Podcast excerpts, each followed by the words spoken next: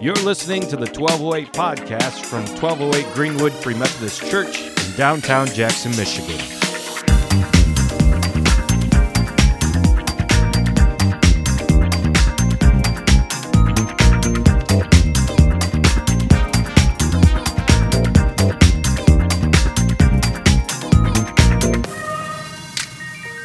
All right, we're going to hop into our Bibles and uh, take a little tour throughout a theme of hope here.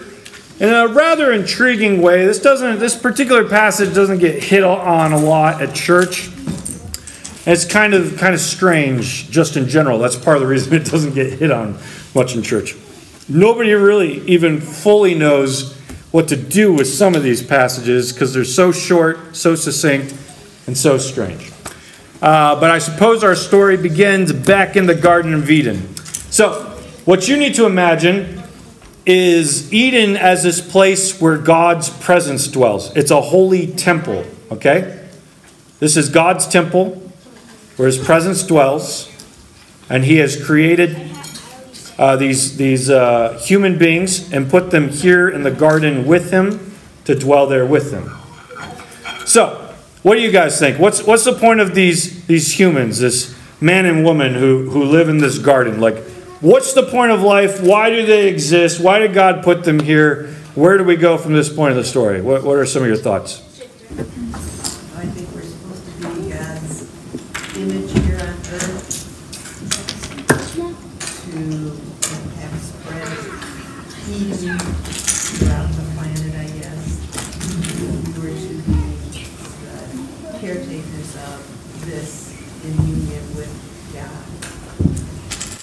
Beautiful. She's already on point.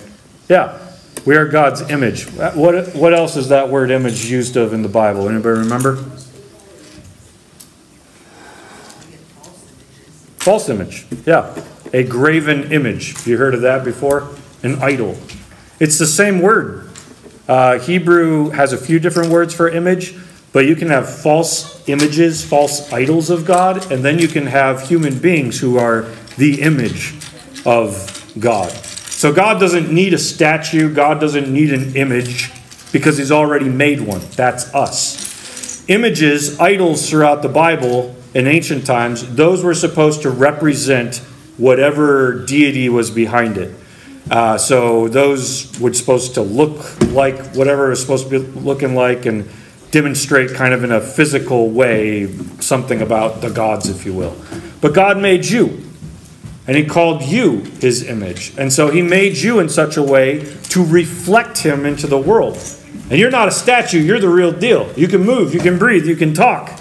And so it's you are not to be worshiped, of course, you're not that kind of image, but you are supposed to be like an imprint, a reflection of who God is on the rest of the world. So like Marie was saying, you, you are the image of God here in God's space, in his tabernacle, which is usually where images are, in God's holy temple of Eden. There's the image of, of, of, uh, of God right there in you. And then you are to be fruitful and multiply, right? That's the goal. Why? So that you keep creating new images of God that go out into the whole world and cultivate the whole world to look like Eden. Not just this one spot, but eventually you're turning the rest of the world into this beautiful Garden of Eden as well. Is that not what Revelation's about at the end? All the way at the end, it's Garden of Eden takes over the entire world, right? Uh, paradise is found everywhere. God's presence is found everywhere. The entire planet becomes God's holy presence. So, with that being said, human beings are the image of God, living in the sacred space of God in the tabernacle. There is a word that we use of human beings that, uh, sorry, there's a word we, yeah, there's a word we use of human beings who uh, walk into sacred space and meet with the divine. Does anybody know what that word is? Or take a stab at it. What in the Bible, what is a job description of somebody who, yes, a priest, right? So, when we think of priest, what, what's the first thing that comes to your mind today? Catholic Church. In what way? Like, who's the priest? Yeah. The head of the local church, the pastor, if you will, if we're using semantics with a lot of different denominations. Um, and so, a lot of times, what we get pre stuck in our head when we think of it today, we think of certain called out people who are to lead uh, certain groups of churches, right? That's usually what we think of as priests. But that's not where the Bible starts. Who's the ones already in the, the divine area interceding and going up to God's presence? What was it? It's people. It's everybody, right? Well, Adam and Eve, at least for starters. But the idea is that they're going to have kids who will then also be in the divine presence. But of course, that's not where the story goes, right? Humanity messes up. We choose to sin. We leave. And uh, as we leave the Garden of Eden, we now have, in some ways, kind of stepped further away from our, our priestly side of who we are. Like, we want back in God's presence. We want back in sacred space. Images belong in sacred space, and that's where we want to be, but we no longer can. We're stuck on the outside. And the Bible tells us that God puts like this guardian angel like at the, the front gate of the temple of Eden. Like if you're going to try to come back in here, it's very clear from this angel and his sword. If the angel himself isn't the sword, it's kind of confusing. It's very clear from like this weaponry, like I can't get close to sacred space anymore. Sin has in some way put up a boundary between me and God. And so that has to be dealt with. That has to be atoned for. But we're not without hope, because from the very beginning, what does God tell Eve? Anybody?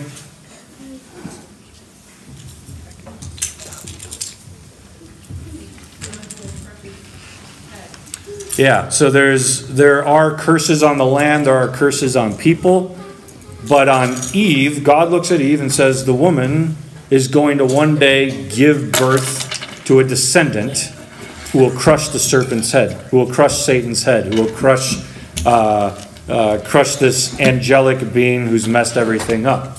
And so, though the world is falling apart, we at the same time are told that the world is going to one day have someone rise up and fix it. Someone who's going to be able to bring us back into the Garden of Eden. Someone who's going to be able to take us beyond that cherubim into that sacred space again. Now, this is where the story gets weird, okay? So we just set the ground basics. There's a strange story of a guy named Melchizedek. Uh, hands up if you've even heard of this guy. Okay, so like four of you, right? So like, like I said, not a very popular Bible story, uh, but if you want to learn about it, let's go ahead and open. I believe it's Genesis 15. After his return from the defeat of Kedorlaomer and the kings who were with him, the king of Sodom went out to meet him at the valley of Shaveh, that is the king's valley. And King Melchizedek of Salem brought out bread and wine. He was priest of God Most High. He blessed him and said, Blessed be Abram by God Most High, maker of heaven and earth, and blessed be God Most High, who has delivered your enemies and into your hand. And Abram gave him one tenth of everything. Okay, so we meet this guy named Melchizedek. Now, all of our focus at this point in the Bible has been on, on Abraham. He's the one who one day, Eve had lots of descendants, but Abraham within those descendants, now out of Abraham's line, that one descendant who's going to make everything right, that we have hope for, is one day going to come about. Our focus has been on Abraham. As far as we know, there's Abraham under Yahweh, and then there are all the other nations under all the other false gods. And then in this strange story, as Robbie was just reading, Abraham runs into a king named Melchizedek who is working in a priestly role, who worships Yahweh. And we're like, what on earth is happening? Who is this guy? So I'm just curious, does anything stick out to you as Robbie read that? I know it's a lot to process, plus Robbie got the fun names of Melchizedek and Kedorlaomer and all these other things. Is there anything in that passage that just pops to you? Yeah, yeah. Yeah, if you're wondering why oftentimes, even into today, people practice giving 10% of their uh, funds to churches. The idea goes all the way back to the priesthood.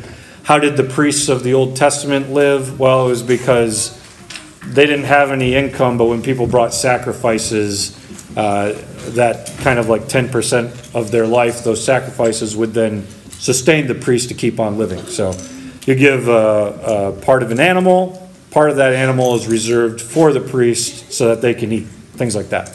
This is the very first time that we have that happen in the entire Bible, this 10%. So, right here, you see the Bible foreshadowing, though we don't have these Levites being priests yet, this guy is like the very first priest of priests that we see in this kind of light. And he worships Yahweh just like Abraham does. But another interesting thing, he's the king of Salem, which is short for something. Does anybody have any ideas? Jerusalem, right? King Melchizedek, who worships Yahweh of Jerusalem, well before we have a Jerusalem, well before we have a David of Jerusalem, well before we have the established priesthood and all that. This is a strange story. And it's short. It's pretty much what Robbie just read, and then it's over. And so, when, when you come across weird stories like that that don't have a lot to go off of, you let your mind run with them and you start adding context to it to try to come up with some explanation as to what was going on here. Uh, those of you who have heard of Melchizedek, have you heard of any explanations, any direction that people have taken it? I'm just curious. I've seen a lot, but it's all right. like I said, we don't know much about him. In fact, the Bible still has very little to say about this priest king. Now, throughout the Bible, we used to have Adam and Eve, who were these priest kings, priest queens, right? Because they were royalty of sorts. They were given power and authority and domain and dominion over the entire earth. That's royalty, right? But they were also priests. They went into sacred divine space where God dwelt. So they were kings, queens, and priests. Does anybody know where that gets split into two things? Because eventually we get into the Bible where you have kings and then you have priests, and they are not the same thing anymore. Anybody got an idea where it splits? Guy's name starts with an M, ends with an Osis.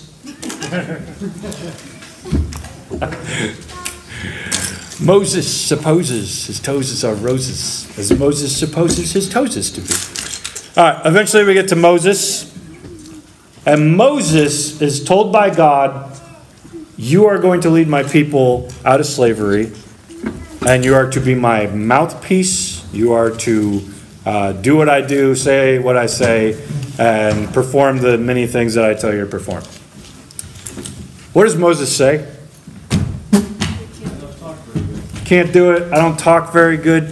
Uh, yeah, like he's, you know, I want to choose someone who can speak a little better than me. And a lot of people have gone, well, maybe Moses had a stutter. Maybe Moses had A, B, C, D. Like maybe he just wasn't a good public speaker. I don't know when the last time you read that story was, but Moses was just straight up belligerent. like, I, I don't even know that he had a stutter. He just really did not want to do the job. He's running to this Yahweh who doesn't really know, who is saying, like, I'm the God of your ancestors. If he even really knows who his ancestors are, I, I don't know. But Moses is like, okay, all right, I don't want to do it. Okay, but you're going to do it. No, I'm not going to do it. Why don't you have someone else do it? No, but you're going to do it. Well, how about I just do this part? You have someone else do this. Moses, like, Moses is so belligerent with God that at one point in the Moses story, the Bible freaks you out when it says, and God's like pretty much decided, like his anger burned hot against Moses and he was ready to kill him. and you're like, oh, hold up, not Moses, the holy man. No, this is Moses' start to the story is he does not want to do this. He does not want to be the king, does not want to be the priest, does not want to be the king priest. And so the first, like, well, it's not the first, but a divine concession happens where God says, fine. I'm still going to work with you. You're still the one. I've chosen you. This is not what I've called you to do, But since you made such a big deal out of this, we will split it. You can more or less operate in that king side of things where you're leading Israel uh, in a like royal kind of authority type way, though he wouldn't have been called a, a king in, in that perspective. But your brother Aaron, he, he can do the speaking, okay? He can be the priest. Aaron is then going to give rise to his descendants, who are the Levites, and the Levites are going to then be the priests for the rest of the Bible. Guess what? The Levites were horrible priests. Horrible. Like all the way to the bitter end. The Bible's constantly talking about how bad of a job the Levites do at their job. This was not God's plan to have the Levites do it, and it's almost like a punishment to Moses and all of Israel that the Levites are doing it now. If Moses would have just done his job, things would have gone better for him. Because you know what Moses does, anyways? He goes to meet with God in sacred spaces, just like the priest is supposed to do. But now he can't fully operate as the priest. Like, it's almost like a punishment. Like, you got your just desserts, Moses. This would have been easier for you. But now you've fractured what I called humanity into. You fractured that into two lines. And so now your kings aren't always going to listen to the people who go into holy space, and the holy space people aren't always going to be interested in God, and the holy space people aren't always going to be able to convince the kings to follow God. And when your priests and your kings are on different pages, guess what happens? The whole thing just falls apart. And if you haven't read the Old Testament, do it. you will see literally the story of everything falling apart for 600 pages over and over again. That's, there's your, your Cliff Notes synopsis right there. It's just constantly the Levites mess up. I mean, what's the first thing that Aaron does as a priest? Builds an idol, builds a calf. And it may not even have been that he was trying to worship another God. He might have just been saying, Well, where I come from, we always worship gods in statues I see Yahweh's up on that mountain with the thunder and lightning, and Moses went up there, and maybe he died because it's been 40 days and he hasn't come back yet. so maybe let's build a cow, because, you know, that makes sense. And then let's see if we can shove God inside of that instead of up on that holy mountain. That's the way that the priesthood thinks. It's blasphemous, it's messed up. And this is the way that things are going to continue to be throughout the whole Old Testament. But then we get to Psalm 110. Now, we had this prophecy that Eve would have a descendant. There's hope. One day someone will put something right. More specifically, Abraham will carry that line of the descendant. More specifically, Jacob will carry that line of the descendant. And then finally, most specifically, anybody know where we eventually kind of land on who's the line of the descendant? David. David. King David will one day, within his line, from Jacob, from Abraham, from Eve, will one day give rise to a descendant who will then become a permanent holy king who reigns over all the earth. And then everything will finally be just because he's a king who practiced justice perfectly. Everything will finally be right because he understands how to put the law into play correctly. One day, David will have a descendant who is of royal blood because David is royal, and that king will be permanent and put things right. But what about the priest side of things? When will we have the reuniting of, of the priests and the king become one role again? Is Jesus only going to be a king and not a priest? that seems kind of weird. Is Jesus only going to be able to rule but never get close to God's presence? Like, is that what we're left with? This is where we have the only, almost other, only the second time where Melchizedek's name shows up. Psalm 110. Uh, Psalm 110. Looking for the name Melchizedek.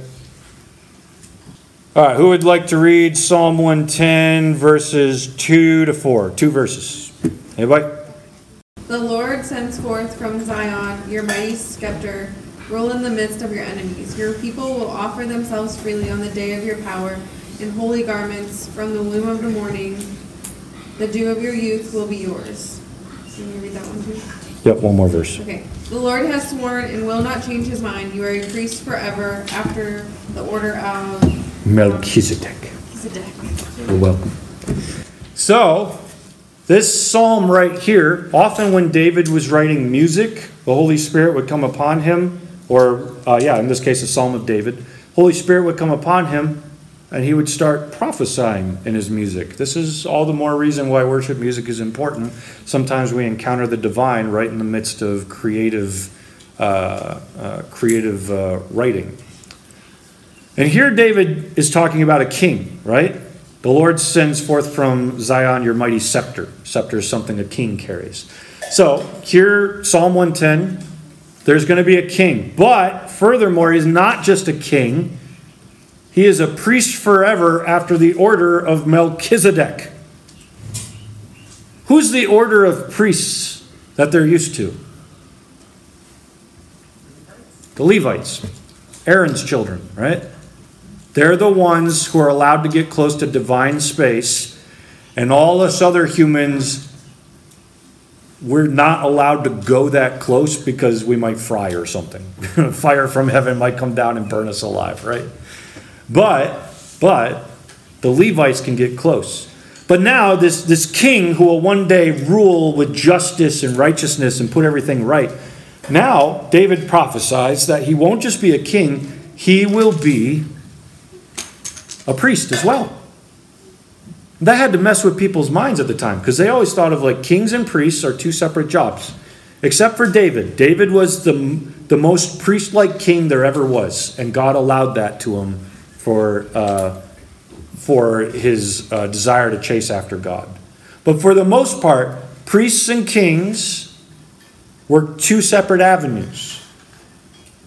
And now David is going to be of the line of Judah, and so that means his descendant, who's a king, will have to be of the line of Judah. How can that Judaic king also be a Levite? Well, here David prophesies that he won't be. That Judaic king will be after the order of Melchizedek. That's very interesting. God basically just says, you know what, it doesn't even matter uh, that uh, uh, I've allotted all this stuff to Levites. You want to know why? Because there's a greater priest than the Levites. There was this other priest that I, I used to have before the Levites. He was the king of Jerusalem, and his name was Melchizedek. And so Jesus, though he may be of the Judaic royal bloodline, Jesus does not need to be a Levite. He can just be established under Melchizedek. Now, that all sounds interesting, but here is where people's minds start going crazy, right? Because now everybody's thinking, okay, the Messiah, one day when he shows up, he will be a king and a priest, and he's connected to Melchizedek, that guy in the Old Testament that we know almost nothing about.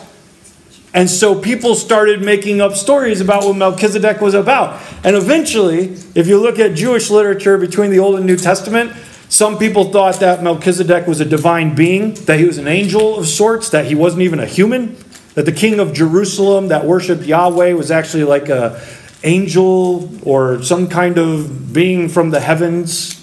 Others would say all different kinds of things, but they just go crazy with their understanding of who Melchizedek is.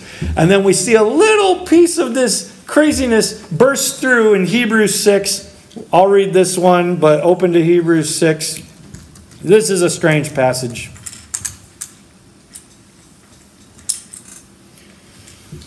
Hebrews 6, starting in verse.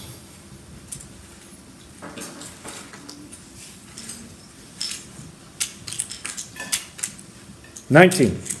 We have this as a sure and steadfast anchor of the soul, a hope. That's what tonight's about. A hope the hope of that descendant of Eve, of Abraham, of Jacob, of David. We have a hope that enters into the inner place behind the curtain. That's what priests do. They go into a sacred, sacred space where you only went once a year. because that's how sacred it was. And you better hope that you didn't have any sin that you hadn't atoned for, because if you walked in there with sin, you might die. Like that's how sacred this space is.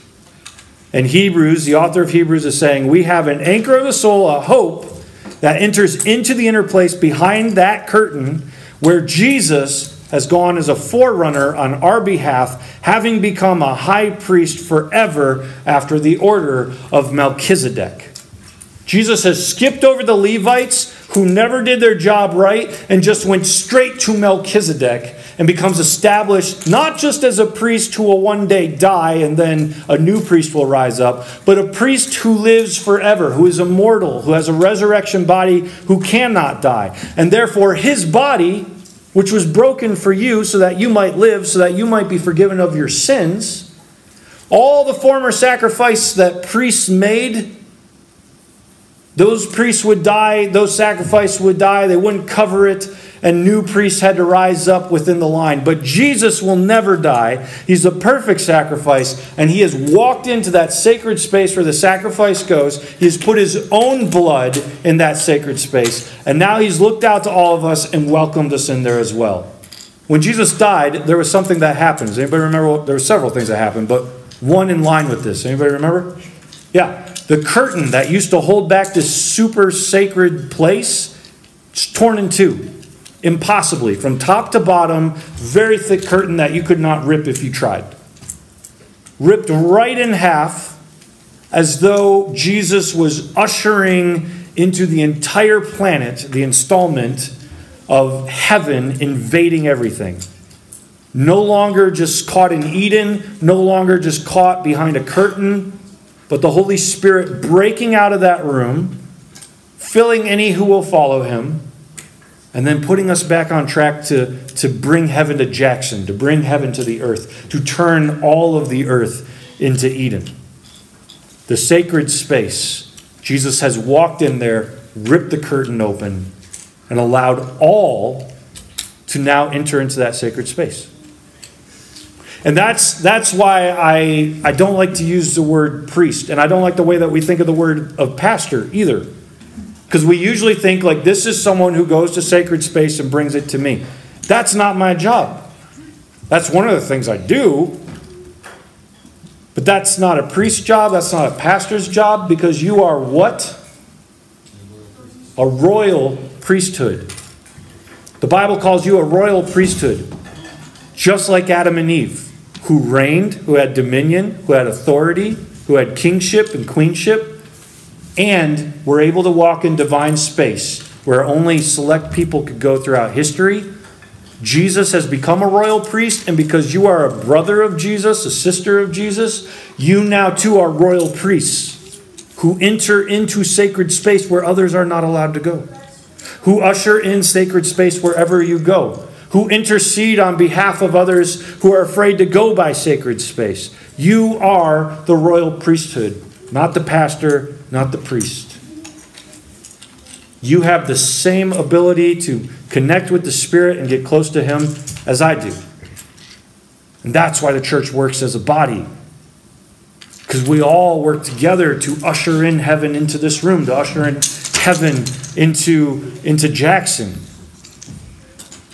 All right, this is where it gets weird. We'll wrap it up. Hebrews continues For this Melchizedek, king of Salem, priest of the Most High God, met Abraham returning from the slaughter of the kings and blessed him. And to Abraham apportioned a tenth of everything. We've read all that, we know that story. He is first, by translation of his name, king of righteousness. He is also the king of Salem, that is, king of peace. Peace and righteousness, those are big buzzwords for the Messiah. So, of course, these get attributed to Jesus. And I lost my spot. He is without father or mother or genealogy, having neither beginning of days nor end of life, but resembling the Son of God. He continues a priest forever.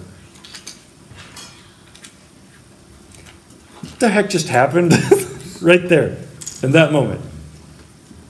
Melchizedek, who we know very little about, he had no father, he had no mother, he has no genealogy. He is without beginning and end. Anybody want to take a stab at that one? What's Hebrews getting at here? What if it's more like symbolic of the priesthood. Okay, so like in what way? Because it says he, he basically has no beginning or end. Is it saying that the priesthood has no beginning or end? Okay, so that might be one way we might read into this. Anybody else got other proposals? Maybe sounding like that. That Melchizedek, like, yeah, the way that is described, like, sounds almost like he's eternal, like God. That'd be another way some people, I mean, we already said that some of the Jews between the Old and New Testament certainly went this direction of this seems to be like an immortal being, not, not a human. So we've got symbolism, we've got divinity, what else do we got? Anything? Is there any other ways to read this? Is this somebody who did something bad? Melchizedek didn't do anything bad, no. Cause I'm getting, I'm all confused. It's a strange passage, it's bound to happen.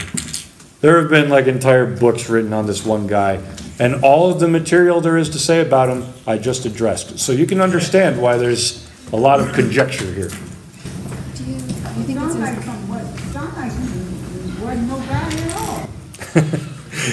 Yeah, like he was a, Wasn't even being at all. yeah, like he wasn't a human, It's kind of how that sounds right there, yeah.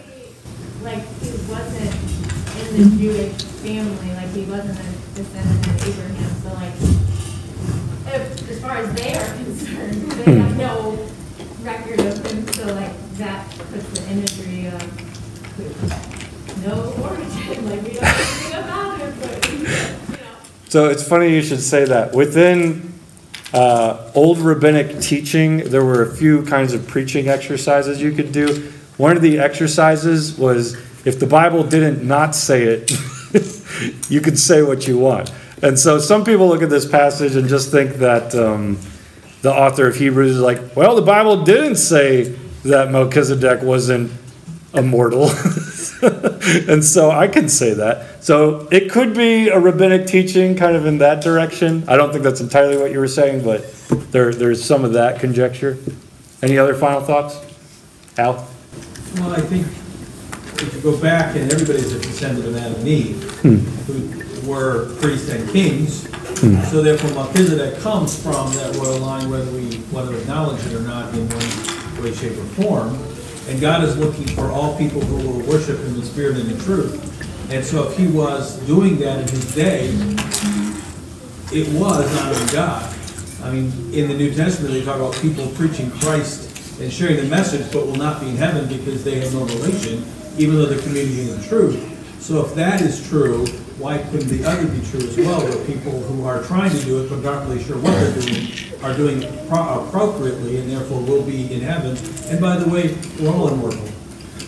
It's either heaven or hell, but we live forever. Yeah, and that's, uh, um, it's kind of in C.S. Lewis's uh, End of Narnia goes this route of like these people who are worshiping God who didn't know it, you know. Only God in the end is the judge of us, right? But, uh, but yeah, so there's some other thoughts. I'll give you two basic directions you can go, because again, we don't know what to do with this, but you've already said it. On one side of things, there is the divine being. I know this sounds weird, but it is not that uncommon in Abraham's life for him to run into divine beings. he runs into God at a tree like four times. He meets the angels who just go down to Sodom and Gomorrah. Uh, he he learns what God looks like. Like if I run into Katie at the grocery store, I'm gonna Katie. Abraham literally does that. Oh Yahweh, hey, good to see you. You want to stop by, get some grub? Like that's a literal conversation Abraham has. So it is, and Jacob sees angels in a dream, kind of going up and down ladders. It is not that weird in the book of Genesis to just happen to stumble across a divine being of heaven. Not that weird. So you could go that route, given how strangely this is written later on, right? The other route that is not quite as fun, but is probably maybe even the correct route. It's kind of what Sarah was doing with symbolism, right? Is uh, um, actually this is a combination of what the three of you said. Symbolic. So yes, Melchizedek is a priest, but he's not a priest from the Levite line. proving to us that God never needed the Levites to specifically be the priests. And if he wanted to have someone else do it from a different line, he could always do that because he had that before the Levites even existed. Right? So it could be that Melchizedek has no father or mother that we should mention because they weren't Levites. He has no genealogy that should have made him a priest, and yet Melchizedek was a priest nonetheless. And if that's what the author of Hebrews was trying to say, I would just like to say he could have said it better than that. Not quite as fun as running into a divine being, which also is something people believe, so it could have been that route. But one of those two is probably the best to go on. But the reason I get into all of this is as we focus on the candle of hope and we think of Advent tonight, like this is the hope of hopes right here. We just went hope before Jesus, right? All the way at the very beginning, we mess everything up, but we're told someone's going to come fix it. Then we get to, to the hope of one day a, a king priest will rise up who will be able to fix it because he's a king who reigns and does things perfectly and can't die. But he's also a priest who goes into God's sacred space and meets with God and reigns as God would have him, and he can't die. And the story of Christmas is in part the fact that the immortal, resurrected king priest who makes the perfect sacrifice so that we might live forever was born not in a nice little rocking cradle, but in what? A feeding trough. Of course, right from the very beginning of the Christmas story, the Bible's trying to tell you here's Jesus. He's the perfect sacrifice. Just as, uh, just as the Levites would take of some of the meat of sacrifices and eat it, so here is Jesus, the perfect sacrifice given to you, and you too will eat of his body, his bread, his blood, his wine. And in doing so, you will take on the resurrected life as brothers and sisters of Jesus to go and live on immortally with him forevermore. He is the royal priest, and you uh, by relation to Jesus, are the royal priesthood. Now, that's a huge theme that hardly fits into 30 minutes, but I give that to you as, as a start of your Christmas story. Do you feel hopeless? Does it feel like everything's crashing around you? Do you feel like you, you're just waiting to like either get to church so you can meet with God, or you got to put on that perfect worship album to meet with God, or you got to do A, B, C, D to get to God's presence? The good news is you already have access to it right now because the royal king has made you a royal priesthood. The royal priest has made you a royal priesthood.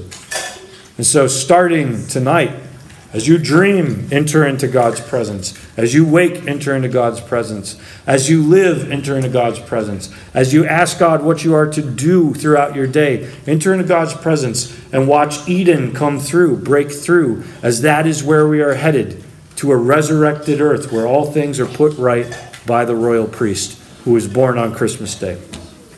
So, Jesus, we thank you uh, that though you are God and uh, full of power, full of righteousness, full of, full of perfection, you would humble yourself not just to be born of, of crummy human flesh, but to also be born in a feeding trough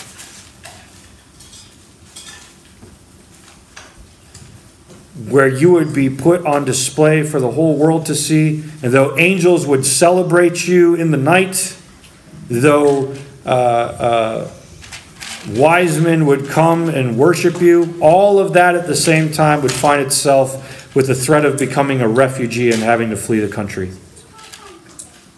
You brought yourself that low to the bottom of the bottom, but in doing so, you exalted yourself to the highest place to be the royal priest and you intercede on our behalf. You go to the Father for us. You are the perfect sacrifice for us. Mm-hmm. And we have access to the Father because of you. We thank you for that. May Christmas come to us in a new way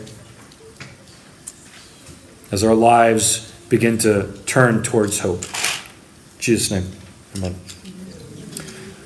On your way out, please take whatever food you would like. The rest we will have to freeze, and I don't know when it would come out again, so I would prefer that it go to good use. Take what you can. We'll catch you guys soon.